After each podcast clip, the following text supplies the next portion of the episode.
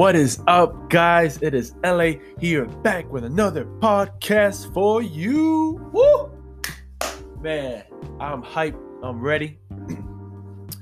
and wow, just reflecting, I want to give a big, big special shout out, big hug, big dap up to the listeners and you guys have been killing it. You guys have been sharing it. You guys have been uh, asking me when the other one's going to be dropping and just such a great blessing to be a blessing to you. Um, not only am i doing this for you guys but i also do this for myself you know because when you talk to yourself or when you ask yourself questions sometimes whether it's not a a guest speaker going on, hopping on, or it's somebody like a, a business worker, a co-worker, uh, partners. You know, uh, sometimes you got to talk to yourself, and you know, I, I used to have these conversations by my, to myself all the time.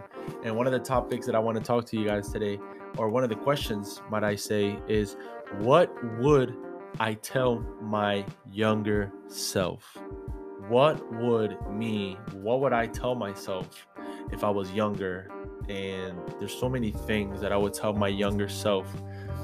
And one of them is to get my hands dirty. Now, what do I mean by getting my hands dirty? Luis, are you telling me that I got to go do a job that I don't want to do? No. What I mean by getting your hands dirty is to not being afraid to put in the work when others don't want to put in the work. And I know that when we're children, when when when, we're teenagers, we don't want to because we want to uh, be cool and look cool and dress cool and spend a lot of money when it could be invested into your future. Um, when you don't want to do something, right? But when you get your hands dirty, what happens? You always reap what you sow, right? That's what the Bible says. Whatever man reaps is what he will is is what he, whatever he sows, he will reap right? So we gotta always make sure that as as younger people, right, to my younger listeners, that you can't don't feel don't feel bad to get your hands dirty, right? Don't feel like, ah, man, I don't want to do it because also too, not everybody's gonna be doing it, right? Even to what what age I am right now, um, there's people that don't want to get their hands dirty. They're just comfortable living the way that they want to, but yet they complain about where they're at in life, right? So that goes on to my second one. I would tell my younger self to don't to not feel intimidated to try new things. I was so bad in doing this because I would feel so intimidated by people. I cared about what people thought about me. I cared about what people said about me, what they what they what they had to say about me. But yet, I remember my mom used to tell me, "Are they paying your bills? Are are they taking care of you?" And I used to be like, "You know what? That makes perfect sense. They, they they're not." So now fast forward years later when something comes upon my table and I have to look at it, you know, I look at it through a different lens, a different uh, perspective. I say, I, I ask myself, what are the values? What are the things that I can learn from this if I try this, right? And it might not be forever. It might be a short term try. It might be um, something new that I have no idea about, have no experience about. And a lot of times, too, people they might feel intimidated because they don't know to do it or they have no skills yet built in. They don't have the knowledge built in into something new, whether it be a job, whether it be a sport, whether it be a hobby, whether it be certain genres, uh, music, uh, art um, trying stuff like this out, were, where you trying out your podcast. And yeah, I could have felt intimidated because I did have a stuttering problem. And I could have just told myself, you know what, I can't do it because I have a stuttering problem, right? But now seeing it, I want to overcome that. So the more I talk, the better I get at not stuttering and controlling my way. I remember my speech therapist when I was a little kid. Um, if you guys are Hispanic or coming from a different country, then you guys have been in ESL class like me. Are one of the best classes ever. I, I used to love that. I used to love those classes. I met a lot of good people that I still know today. Um, so one of the things is um, is English, right? English reading or uh, writing. I used to feel so intimidated because I felt inferior. I felt like um, I'm put, I'm put into this class because I don't know the language yet, so I'm not going to embarrass myself or I'm not going to even try. My worst thing was public speaking, right? And I, even speaking in English was terrible for me. I used to get so nervous. I used to get sweaty palms, um, nervousness, like crazy, crazy. Just like to the point where I didn't want to do things and I didn't care about getting bad grades because if I didn't have to do that, then it would be better than receiving a grade. So um, now, when it comes to like public speaking, um, the college courses that I took and my degree helped me a lot with that public speaking, with speaking about something to people. It, it could be anything. And now it's like whenever I get the chance to speak, you know, I'm the first one there. I'm the first one at the table because I love to just do things that I'm not comfortable doing because I know that I'm going to get some sort of value out of it. And if you can pinpoint the value, that's awesome. But if you can't pinpoint the value, but you have faith and you can believe that that thing that you're going to do is going to give you some sort of value, then by all means, go ahead and do it. Now, obviously, if it's things that is going to get you hurt or is going to get you uh, in trouble with the law or is going to do something illegal, then do not do it. Now, do not try to act like Superman and, and, and go out and do some crazy stuff, right? I'm talking about the the positive aspects of trying new things and not feeling intimidated by it because there's also a bad side to that. There's also intimidation to do things that are not good for you, right? There's things that are not um, going to help you in life if you feel like mm, everybody's doing it, so I'm gonna go ahead and do it as well. And I used to fall into that trap when I was a little kid. I used to feel like everybody's doing it. Now that's okay to do it, and I'm and I feel actually feel intimidated not doing it. I didn't want to be that one person that was over here and they called me this and that and they were out there doing whatever whatever nowadays is you know it's like a cycle and history repeats itself a lot. So what we were doing even if you're older you know what you guys were doing when you guys were kids is what we used to do as me in my 20s doing that me doing it as a kid as well. And then the the the kids of this generation that's what they're doing right now. That's if they're um, being in the wrong circle right? And that's my third one is being in the wrong circle, right? I would tell myself to stay away from those people, stay away from those negative groups, stay away from the people that are not doing anything in their life, staying away from people that are using substances that are going to kill them, it's going to influence them to do some stupid stuff. And let's be real, this is 100% facts. Um, when I was growing up, um, I used to feel, um, well, I, I was in a lot of bad groups, groups that weren't uh, helping me uh, develop my skills, develop my relationships with people that really cared about me. I was more focused on trying to make my groups feel feel okay with what they were doing because I was as I was accepting their ways, I was in a, in a way accepting their view of certain things, whether it be hatred, whether it be envy, jealousy, destroying, um, uh, breaking stuff, doing everything that I knew I was supposed to do. And if I were to tell my younger self to find those groups, because there's there's uh, as those groups of those negative groups, there's also good groups, right? I would say try to get into those um, those financial classes or those educational classes, or or get into those classes where those those groups of people that want to succeed, that they want to learn, that they want to get out of that out of that systematic um, view that we have. Uh, certain times too, we play the victim role a lot, and it's not saying that you know a lot of people they might feel like victims, but try to get out of that victim mentality. And how do you get out of that victim mentality? Is by being with the right groups and staying away from the wrong groups right? Number four, what I will say to myself is do not quit and stay in the game, right? When I was growing up, I really wanted to be a professional soccer player. That was my dream. I worked at it day in and day out. I worked at it till I couldn't even feel my legs sometimes. That's how hard I used to work. And I would not quit for nothing. It, it nearly cost me my health, nearly cost me my leg, but I was so dedicated and so passionate in something So try to find that passion, you know, if whether it be sports, whether it be music, whether it be education, whether it be a certain degree that you want to pursue, try to find that way. And when those and, and have that passion behind it, right? Because those times where I didn't want to practice, the passion pushed me to to to to do it, to go to those practices, go to those team meetings, go to that go to the next level and it shows. It showed in the scoreboard. It showed when i was making goals. It showed when i was um, out hustling uh, other team other teams it, it showed in every aspect of my physical game so but that that there was because I did not quit and I stayed in the game to the very end. I stayed in it because I had a passion for it.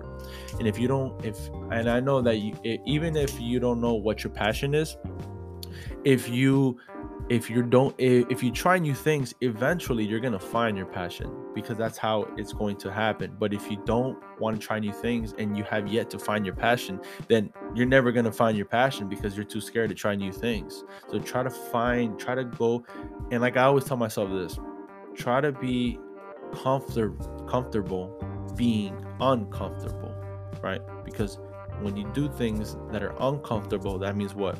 That means that you're going to learn something from it that's going to gain value from it, right? And uh, the fifth thing that I would say to myself is try to see things as a business.